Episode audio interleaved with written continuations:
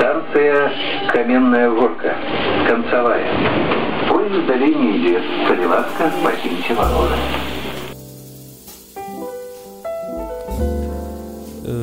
прывітанне паважаныя слухачы сёння у нас 23 красавіка 2023 года падкаст гэта называется чалавек з каменнай горкі мяне зовут бёрскі яшчэ раз усім прывітанне і з першых хвілін вось у мяне ёсць такое жаданне ўсіх вас даражэнькі павіншаваць з тым што сеем літоўскай рэспублікі пераадолеў перакрэсліў у Э, вета прэзідэнта так і цяпер на дзяржаўным узроўні у, у ліцве вызначана што беларусы лепей за расіян. Так мы як беларусы гэта то заўсёды ведалі так але ж цяпер ужо ёсць гэта ўжо як кажуцца адліта ў граніце. Ось у папярэднім выпуску я казаў што калі толькі прэзідэнт наклаў веты я ўжо такі быў ужо як гэта сказаць не дужа вясёлы бо э, ну здаецца што нічога не атрымаецца беларусы будуць такія ж як і гэтыя самыя як і расіяне ўсё ўсё вось гэта. І жонцы яшчэ кажу у жонкі навогул ніякага настроя не было. Я і кажу што ну ведаеш тут тут нібыта дэмакраты і ў наступным годзе будуць выбары і выберуць э, новага прэзідэнта новы прэзідэнт можа будзе неяк інакш інакш глядзець э, ось э, на, на гэты ну, праблему не праблему вось на гэтую сітуацыю Вось. Але ж все роўна не вельмі прыемна так? І вось на, на гэтым ты не так сеем перакрэс. Я, я нават не ведаю які дзе слоў трэба ўжываць у як э, зб, э, калі там мы нешта кажам пра э, вета тому что беларусы вось увесь час не зразумела уседаеце як на, на што гэта падобна. Я был я у папярэдню выпуску і здаецца про гэта казаў что вось это як мы жывем да жывем напрыклад у беларусі. І леш мы ведаем мы все вывучалі геаграфію у нас у всех ёсць інтэрнет тэлевізоры мы ведаем што дзесьці ёсць горы. Так яны ёсць мы ведаем яны вялікія ёсць спецыяльна нейкія людзі якія туды лазяць і гэтак далей. і можа з нас нават нехта бачыў гэтых людзей ці знаёмых але але вось самая вялікая гара якую мы бачылі ў жыцці гэта што гэта горы каменнай горкі пэўна так ды можа які пік дзяржынскага. І ніколі мы горы не бачы але ж уяўляем што і гэта нешта існуе там дзесьці і вось калі нас ужо лёс неяк так звернецца што мы апынуліся напрыклад у грузі ці ў армении ці дзесьці яшчэ дзе шмат гор і калі вось мы першы раз іх пабачым я памятаю як я першы раз пабачыў гору сапраўдна ты стаіш знізу і падняўшы галаву глядзіш на іх і я не ведаю гэта вось нейкае такое ну сківіца адваливаецца да што вось як яно навогул існуе ось як такое можа адбывацца на нашай зямлі і ну уразлівая вельмі пачуццё дык вось і менавіта нешта такое ёсць і вось за ўсе з усімі гэтымі спрэчкамі паміж урадам і прэзідэнтам. Можа сківіцы не адвальваецца але ж вось у мяне менавіта так чаму? Таму што таксама ўсё ўсё жыццё мы пражылі мы ведаем што ёсць урад ёсць прэзідэнт і і дзесьці ў тэорыі там урад можа не пагадзіцца можа там прэзідэнт можа там ве, вета накласці урад яго можа дзесьці пераадоль ну не, не ў беларусі а наогул дзесьці такое нібыта адбываецца але ж мы такого ніколі вось на, на сваёй шкуры ні, ні, ніколі не адчувалі. І гэта нібыта вось як ты горы калі ты іх бачыш дзесьці там на фотоабоях у бабулю сваёй так і, і, і нідзе болей. Дык і вось гэтая сітуацыя з, з ветам і таксама здаецца што гэта дзесьці там у, у іншай у іншым сусвеце дзесьці адбываецца але ж не з намі. Такое немагчыма. А тут вось яно вось яно. Только толькі руку працягні так да гэта не ведалось менавіта у мяне настрой троху прыпадняўся ад гэтага. Правёў я апошні тыдзень у італіі быў у адпуску правёў яго ў рыме.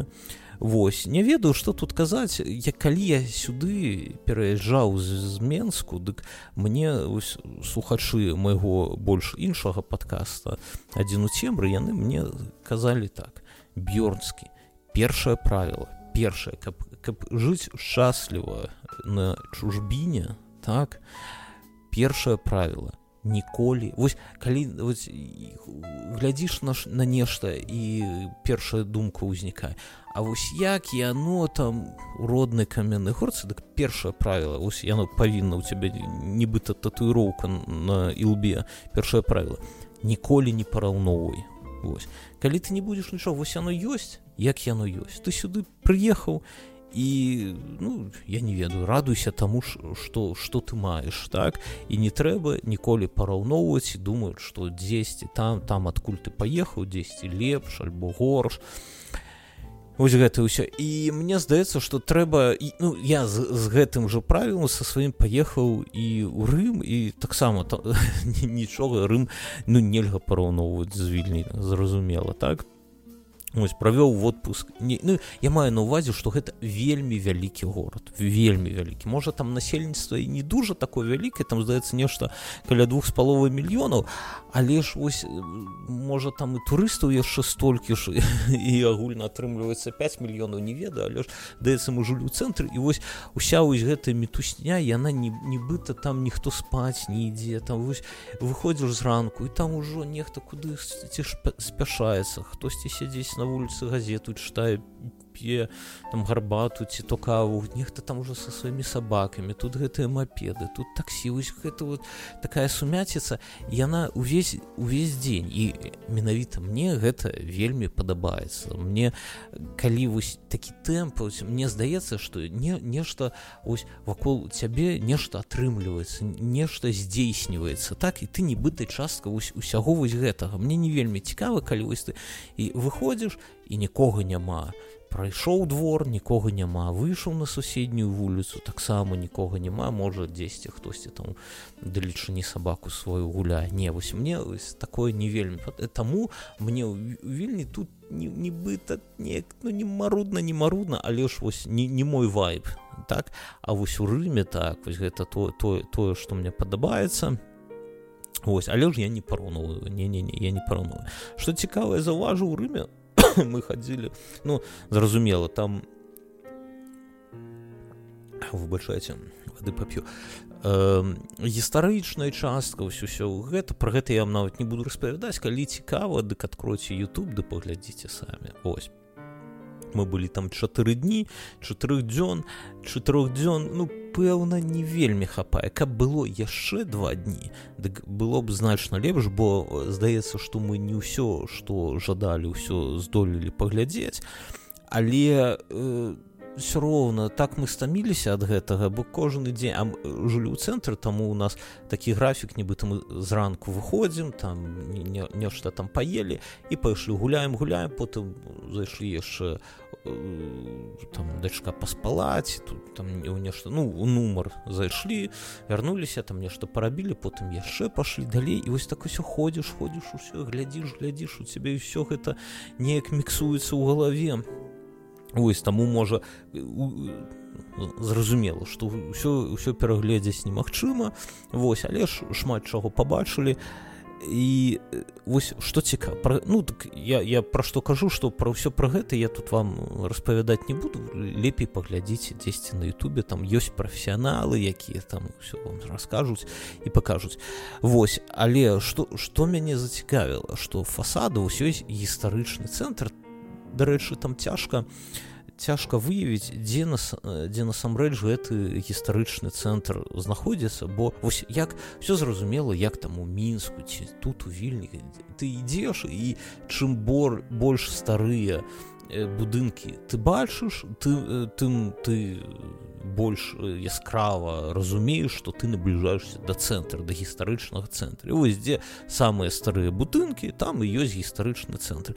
А ў рыме гэта неяк не так працуе бо там навогул куды не паглядзі вакол цябе усюль гістарычныя будынкі. І вот так вось адразу зразумець хтось хто з іх больш стары хто менш стар... не ну зразумела там калізею можа нейкі там вацікан тое іншае але ж вельмі шмат старых будынкаў нібыта вакол цябе вось ты ўсё гэта і есть гістарычны цэнтр. Там есть нейкія разваліны дык зразумела што яны больш старыя. Але ж усе гэта можа нейкія там калоны стаць каланада такая можа яны таксама старыя а нейкія там з егіпту стаўбы дык незразумела ці то ўжо навадзел ці то гэта тыя самыя з нейкага там тысячагоддзя да нашай эры.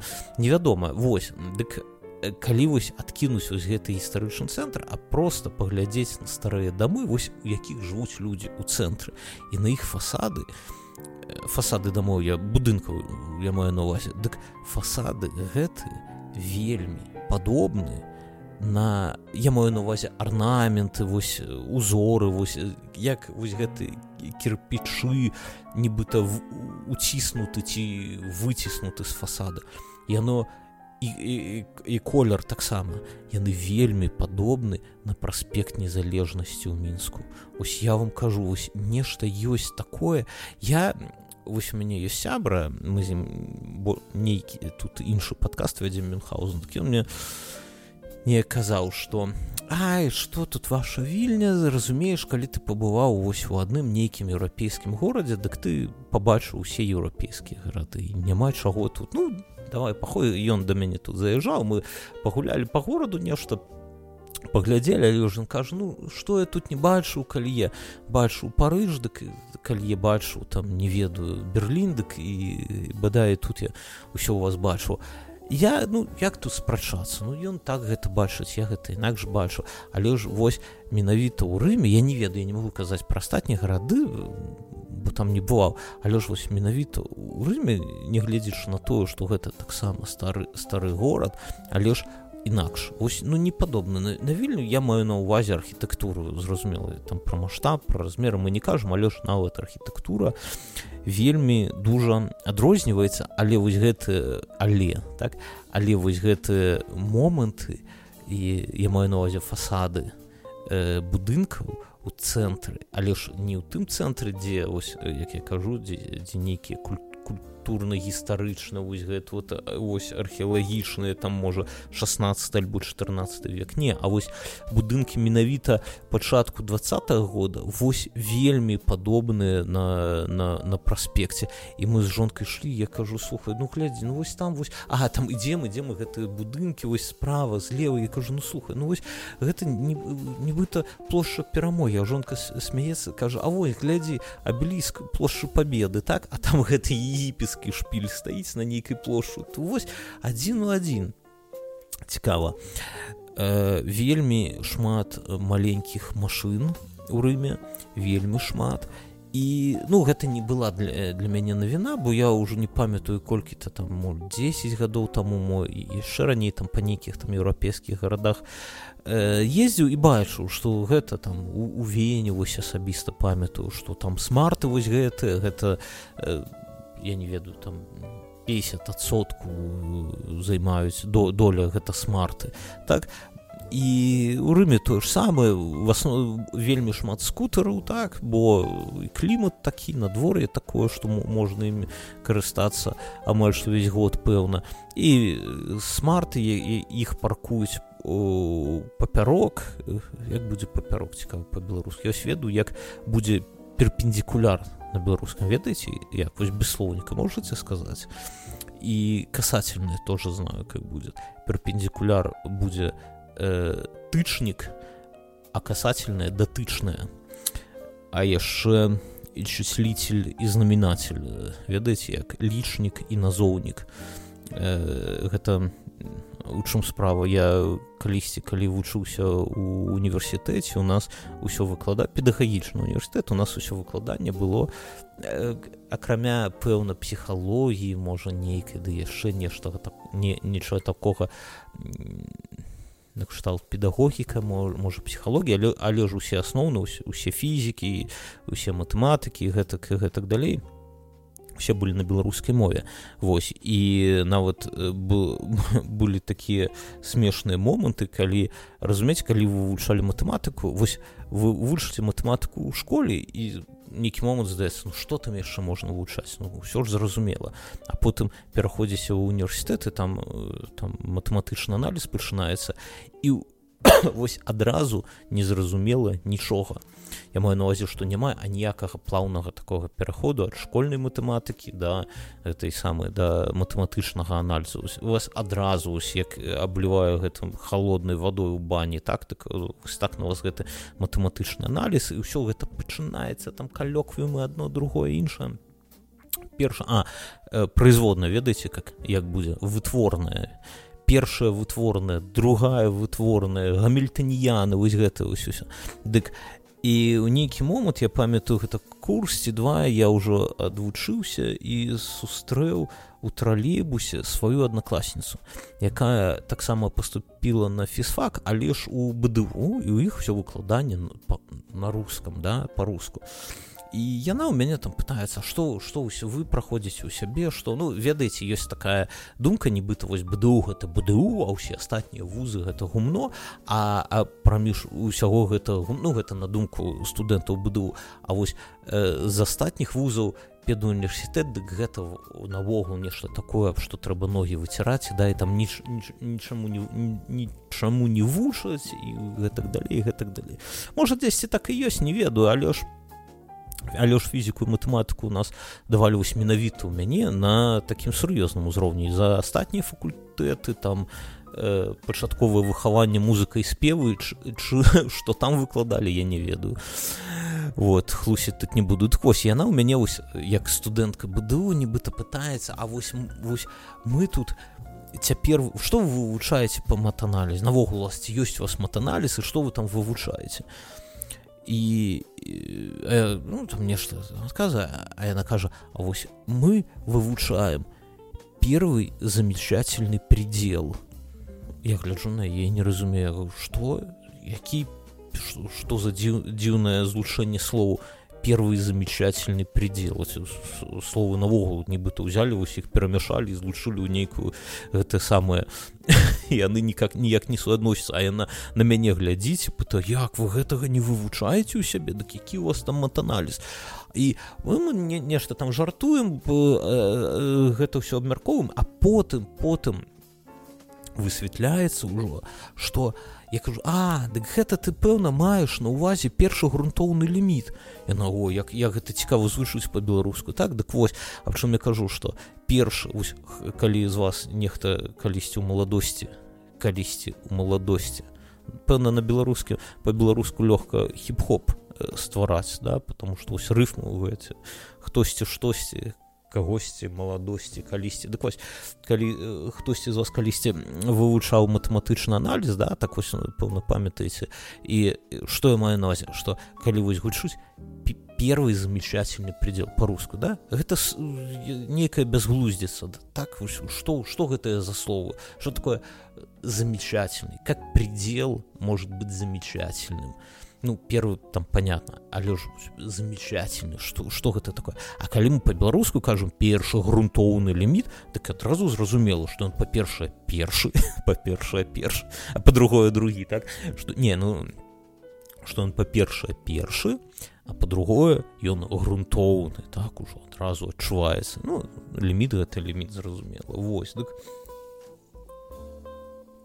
аб чым я казаў давайте вернемся. Я казаў пра маленькія аўтамабілі дык цікаў штук зашмат так і паліва там не вельмі таннае нешта каштуе каля двух еўра і з паркоўкамі праблемы але мне вось здавалось а дык а потым вось калі мы вярнуліся сюды ўжо у вільню я іду па, па сваёй паркоўцы тут у двары гляжу і адныя як будзе по-беларуску усе дарожнікі так у, у, у вялікія машины вот что я маю новость нейкія там ну скалыты не скалыты але ж хонды ашарве нейкія ты іншыя другія кюсема аудзі стаяць у двары ў мяне. І вось я думаю а, а чаго так? Ось, калі параўноўваць напрыклад зарплаты так дык заробак я маю навазе дык я што ў італіі што ў ліцве ну амаль той же самы можа дзесьці ў рыме тро, трошку больше але ж плюс-мінус адно і тое ж э, кошт э, паліва таксама плюс ну можа троху дражэйшы і у, і ў ліцве ў вільні асабіста з паркоў з паркоўкамі ну нельга казаць што ўсё добра так іх э, шмат э, под зямлёй робяць у новых дамах але ж вось так сказаць што тут вось наогул усё вось выдатна з паркоўкамі ну дык не. Зразу калі, калі хто быў у горадзе так дзесьці месца знайсці кінуць сваю машыну магчыма але ж не так каб добра. І негледзячы на гэта то, то есть што я маю навазе што плюс-мінус становішча што у італіі што ў беларусі аднолькава але ж вось э, там усюль маленькія э, машыны яны ну дамінуюць ну вось, вось усе машыны маленькія вось вялікія машыны гэта пэўна толькі таксіды нейкія там фургоны якія там на працу. Працу а для нейкай справы набываюць там нешта перавозіць. А так не не не а тут у нас вось такія велізарныя машыны э, наша ніве сёння чытаў яны перадрукавалі кагосьці на жаль не памятаю каго пост з фейсбуку і там аўтар задаецца такім пытаннем і гэта насамрэч тое пытанне якое ўзнікла ў мяне ў галаве напэўна у першы дзень калі я вось сюды пераехаў. Ну можа на другі дзень. Ну самае горшае на трэці вось адразу адразу узнік узнікла гэтае пытанне вось яго агучвае таксама аўтар і гэтае пытанне цікава якое я б хацеў з вами абмеркаваць. Там аўтар піша пра тое што вось нехта тут зрабіў я уже не памятаю ці цэсляр ці нехта яшчэ што вось літва і Беларусь 700 гадоў побач і аўтар скардзіцца што быццам бы там не 700 а значна болей побач. Але ж ён э, задаецца пытаннем чаму паміж э, беларусамі і літоўцамі так мала неча, не, нечага как будзе топще давайте я мы тут калі вы першы раз слухаеце гэты падказ дык і мы тут не саромеемся і калі не я нейкага слова не ведаю дык я нібыта стаўлю ўсё гэтае дело всю гэтую справу на паузу і шукаю гэтае слово. А якое слово хацеў? Што община общее А вы таксама можете калі ведаеце слова дык добра калі не ведаеце так не это агульная вось. Ну, бывае нешта. Беларуская мова яна э, такая что нейкія словы вельмі хутка у галаве ну, у, у галаве усплываюць так? А нейкай нібыта як як кусок мыла у цябе праміж пальцаў выскоквае дык вось не. Чаму паміж літоўцамі і беларусы народамі маецца на увазе так няшмат агульнага. Э, у сэнсе як цяпер модна казаць то бок э, нечага культурнага. Так вось, вось ну зразумела што выглядаем мы аднолькава але ж у, у культурным сэнсе э, мала чаго няшмат чаго агульнага. Асабліва асабліва гэта датычыцца мовы. І вось гэта таксама дзеля мяне было галоўным пытаннем бо вось ёсць Беларусь ну разумееце куды ўсё гэта гну сваю лінію так? Ось ёсць Беларусь і вось ёсць суседка Украіна так?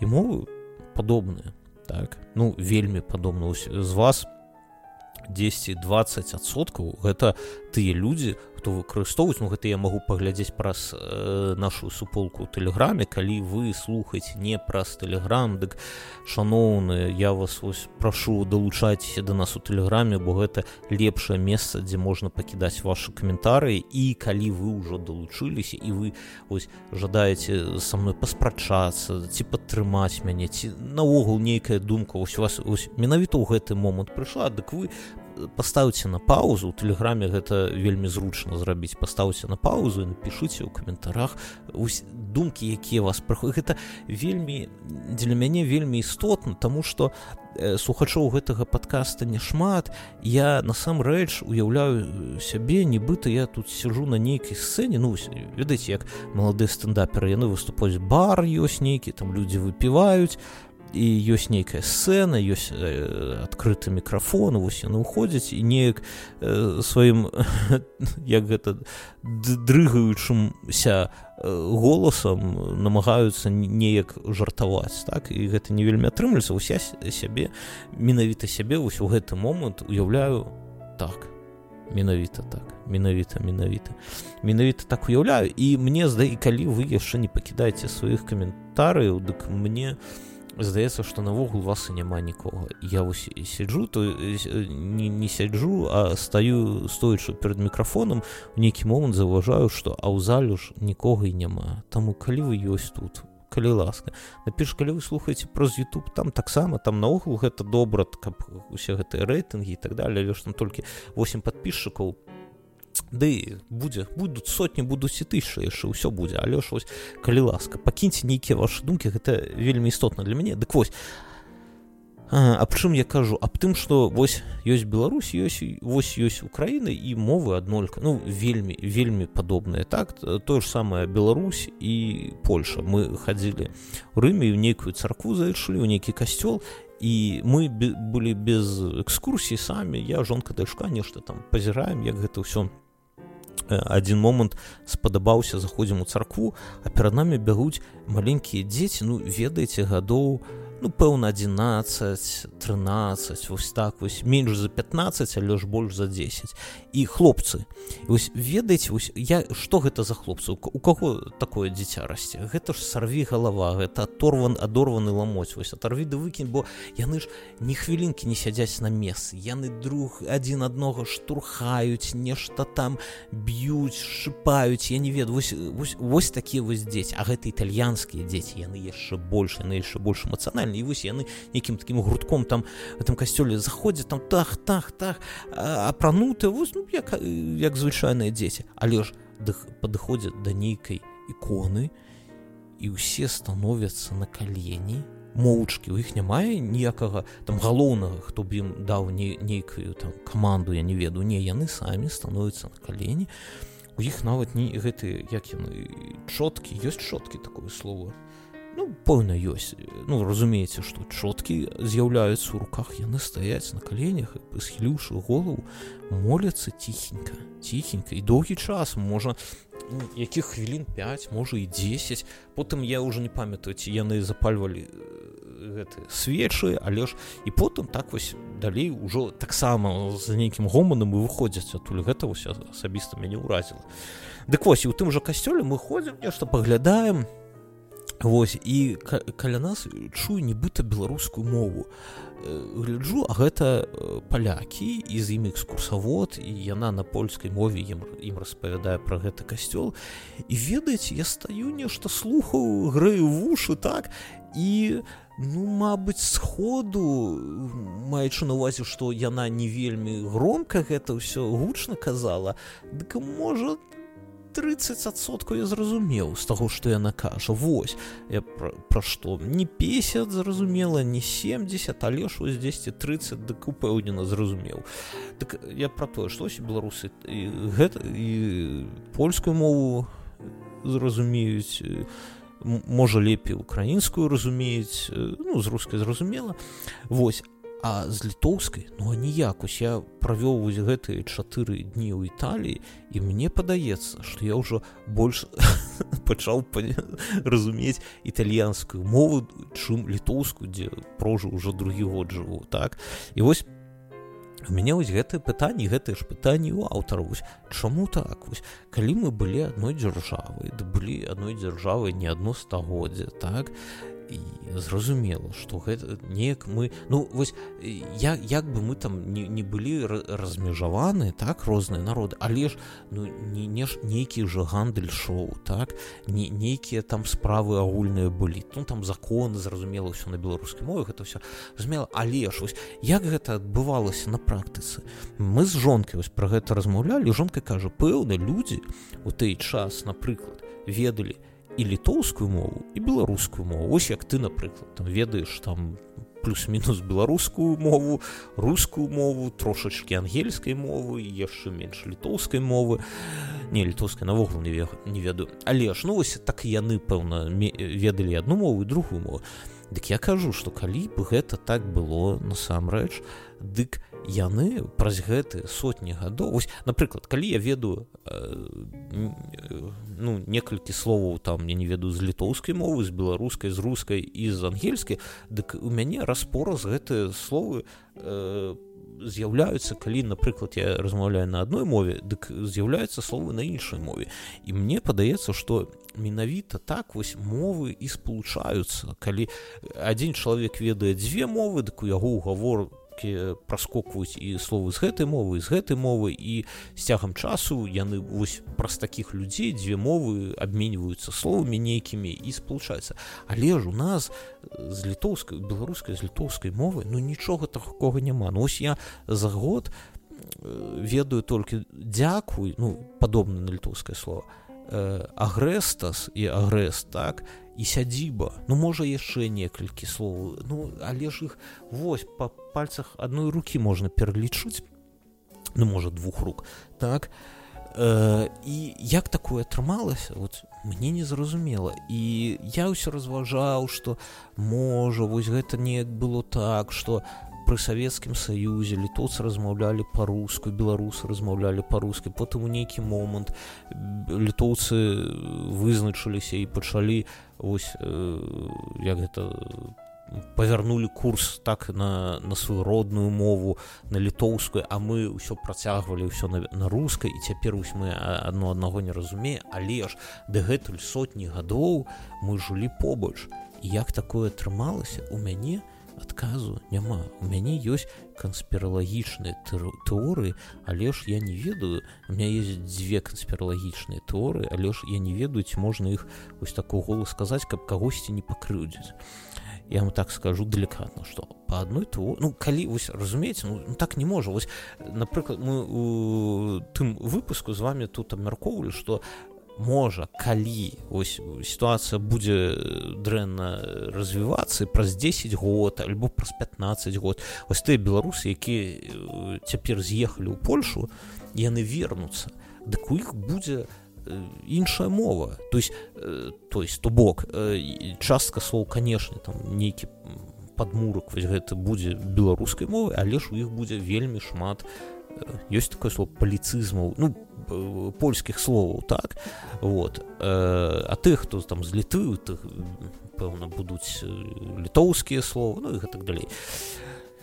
Цікава ці будуць грузінскія словы дык вось. Але такой чаму такога вось такой з'явы не адбылося за тыя стагоддзі калі беларусы жылі бок о бок з літоўцамі? І ў мяне ёсць ось, я кажу две канспіралагічных торы бо не канспіралагічных торы у мяне няма і канспіралагічная такая что а можа ніколі не жылі ў адной дзяржаве можа беларусы не, не жылі ў вКл я не ведаю ну, вось, вось, ну а як так? Ну калі аніяк можа можа вы можете ёсць нейкія нарысы ёсць нейкія артыкулы які можна пачытаць пра гэта бо ось у мяне першая канспіралагічная тэорыя что э, беларусы тут не жылі вось, ну, неяк так. Ну а, а як?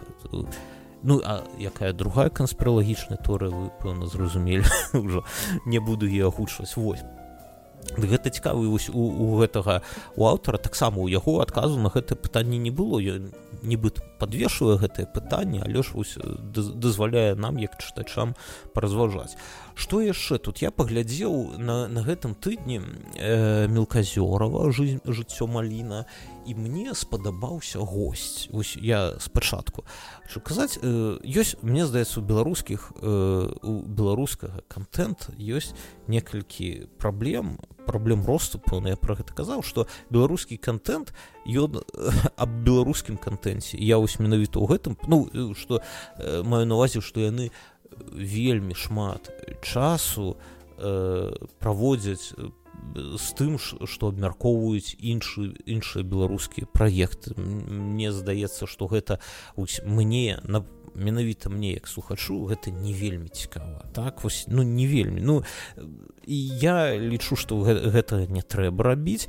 І ось у гэтым падкасці гэта будзе толькі ў тыя моманты калі вось нешта там такое з'яўляецца цікавае. Так не не будзем агульна абмяркоўваць тут што ёсць беларускі які ён добры якая сейчас будзе тут уздым беларускай кантэту не пра гэта хай нехта іншы хто больш у гэтым разумее вам распавядзе.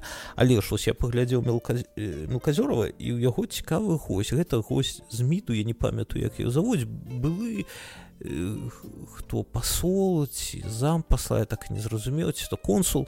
Вось і яго цікавая думка про тое што вось санкцыі яны нібыта навогул у Э, падштурхоўваюць людзей да ўлады ўсё гэтыя моманты бы толькі адзіны чалавек можа даць ім грошы гэтак далей гэтак далей. Я з ім не згодны з большасцю часткаю яго тэйкаў я не згодны але ж мне вельмі спадабалася што гэта у адрозненне ад большасці іншых гэта не было камплементарным інтэрв'ю. І мне здаецца што вось мікіта калі ён і далей будзе ўсё гэты бок менавіта рабіць інтэрв'ю гэта будзе вельмі добра. Потому что мне вось насамрэч мне э, вельмі цікава паглядзе паслухаць паглядзець э, інтэрв'ю з нейкімі людзьмі у якіх у іншыя думкі іншыя погляды на тыя ж падзеі на, на, на ўсё тое ж ось, што мы бачым бо мы мы з вами пэўна глядзім з аднаго ось, пункту гледжання так?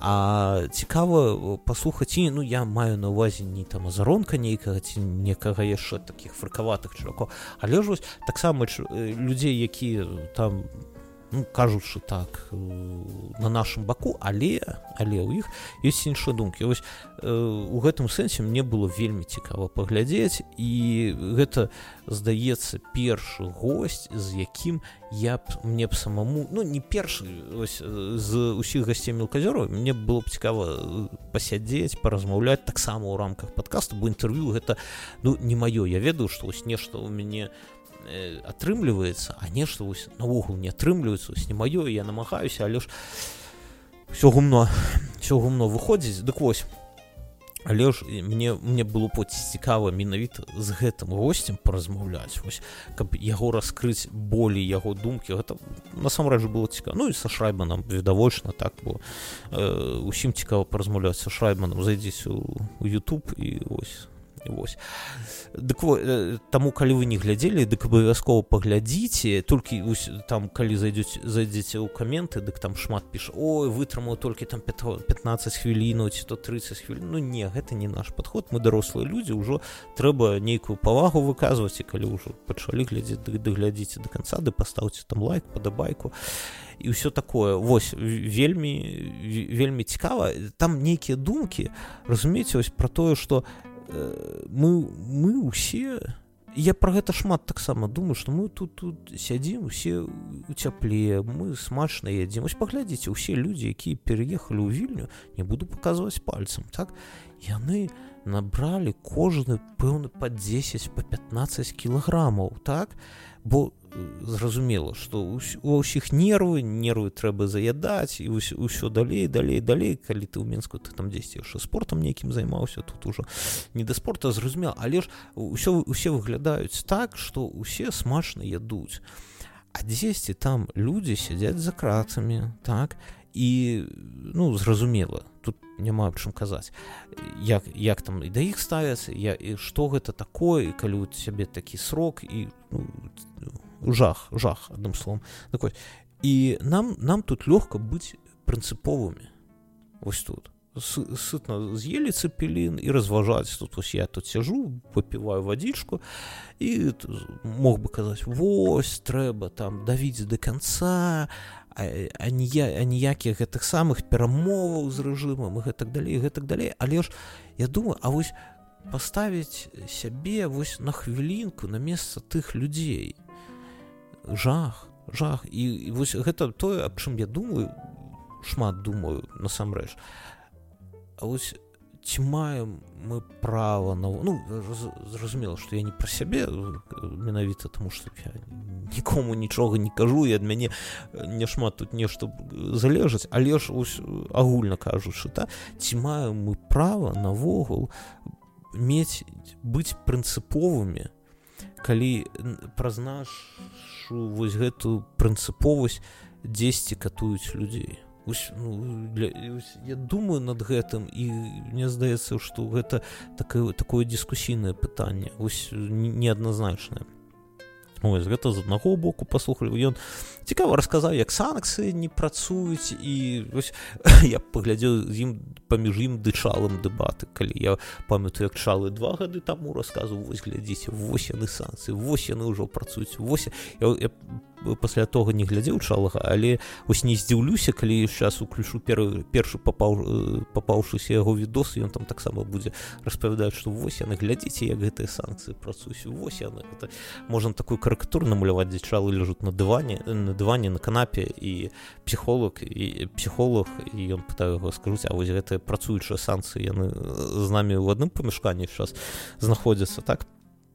Што яшчэ з беларускіх двойсь дык вельмі вельмі цікава э, было паслухаць.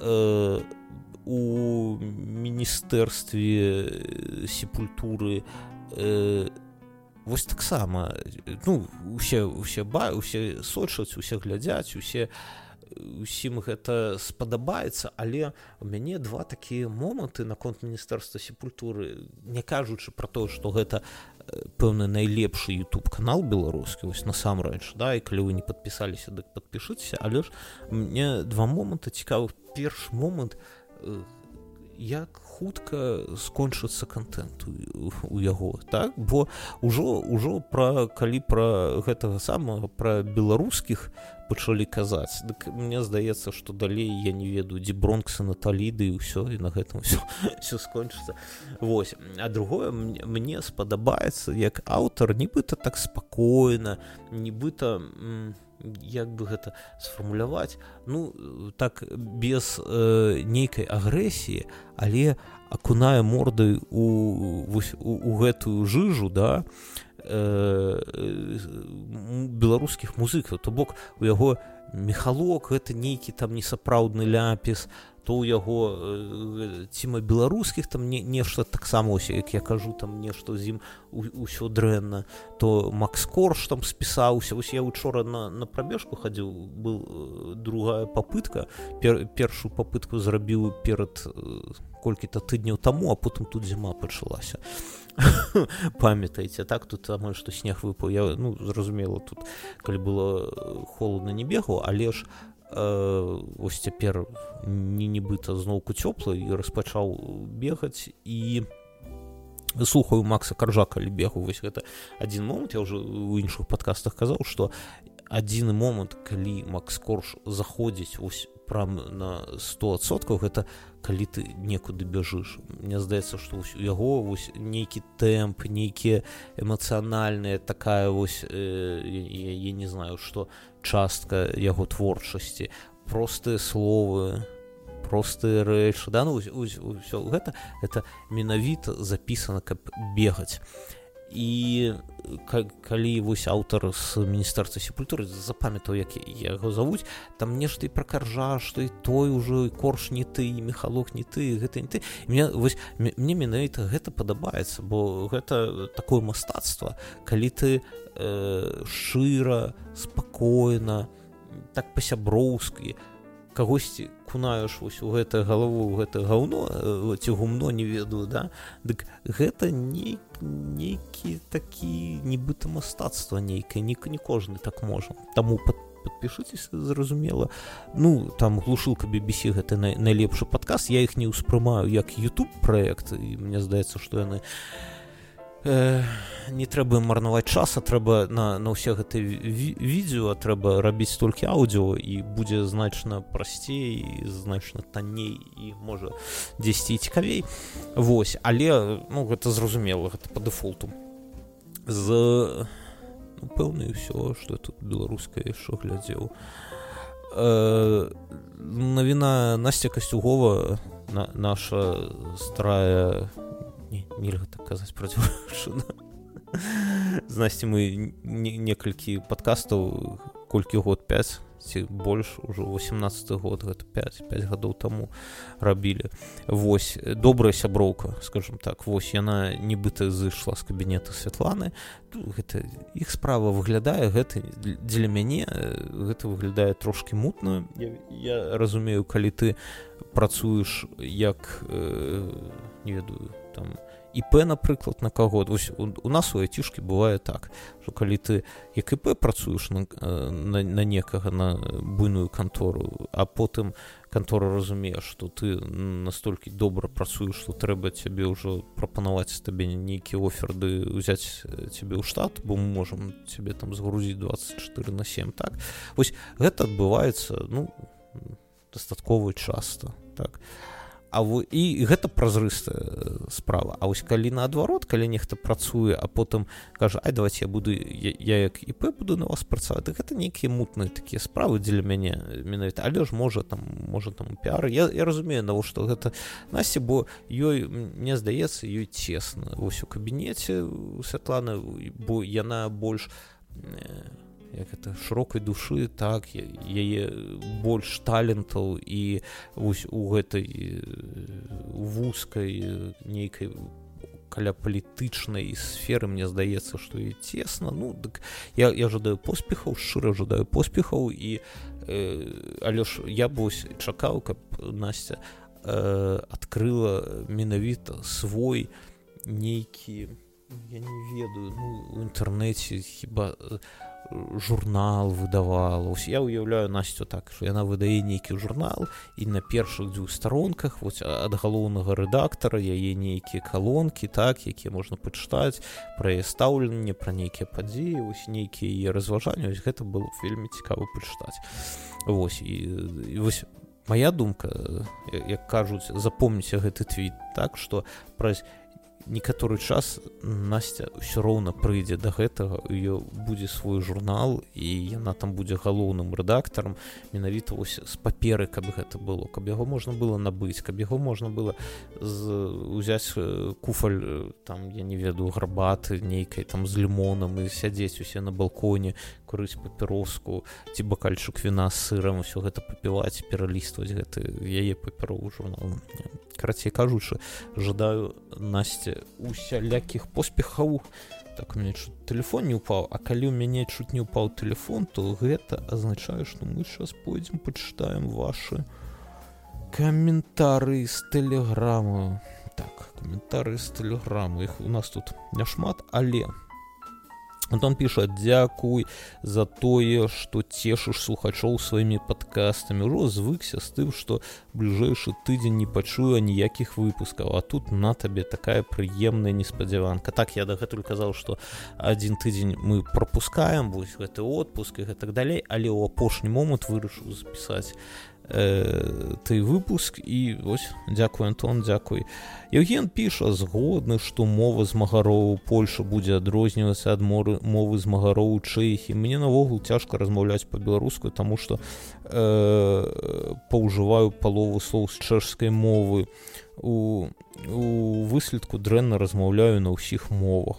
Ты мне здаецца не ну ну як дрэнна неяк жа ты па-чэшскі пэўна размаўляеш. Дарэчы А як вы ставіцеся? Вось паважаны Евген піша э, што адрозніваецца ад мовы змагароў з чэхі як вы ставіцеся да таго што адзін аднаго людзі называюць змагары? Гэта як слово на букву н калі ты сам змагар так ты можаш іншых на н змагарамі называць ці не? Бо вось менавіта дзеля мяне гэта я не ваўкор Евгена стаўлю але ж менавіта для мяне змагар гэта заўсёды нейкая негатыўная канатацыя. Бо разумееце гэта не нібыта ўлада ў беларусі вось так вось зверху кажу вось яны там змагары вось гэта ўсёся і таму і нейкай пазітыўнай канатацыі гэтае слово так і не набыла дзеля мяне. Я не ведаю як называць ось гэтых людзей. І навокал мне здаецца што можа не трэба нейкага асобнага слова беларусы так? Усе напрыклад ужываю беларусы. А про тое што будзе розная мова да да мне мне здаецца што менавіта так і будзе А то што дрэнна на ўсіх мовы затое за альцгеймеру не будзе бо ты калі ты з адной мовы пераскокваеш на другую потым на трэцю сёння мы з жонкай разважалі што трэба яшчэ на лацінку пераходзіць толькі няма куды пісаць з той лацінкай Евген таксама піша сёння ў амбасадзе атрымаў новы беларускі пашпарт маю адзін і маю яшчэ адзін іншай краіны але ж паехаць да радзімы страшна новы пашпарт выдаецца на 10 гадоў ось я цяпер цяпер і не ведаю навошта я марнаваў свой час на яго атрыманню все роўна 10 гадоў нічога ў беларусі не зменіцца. Что ты лічыш?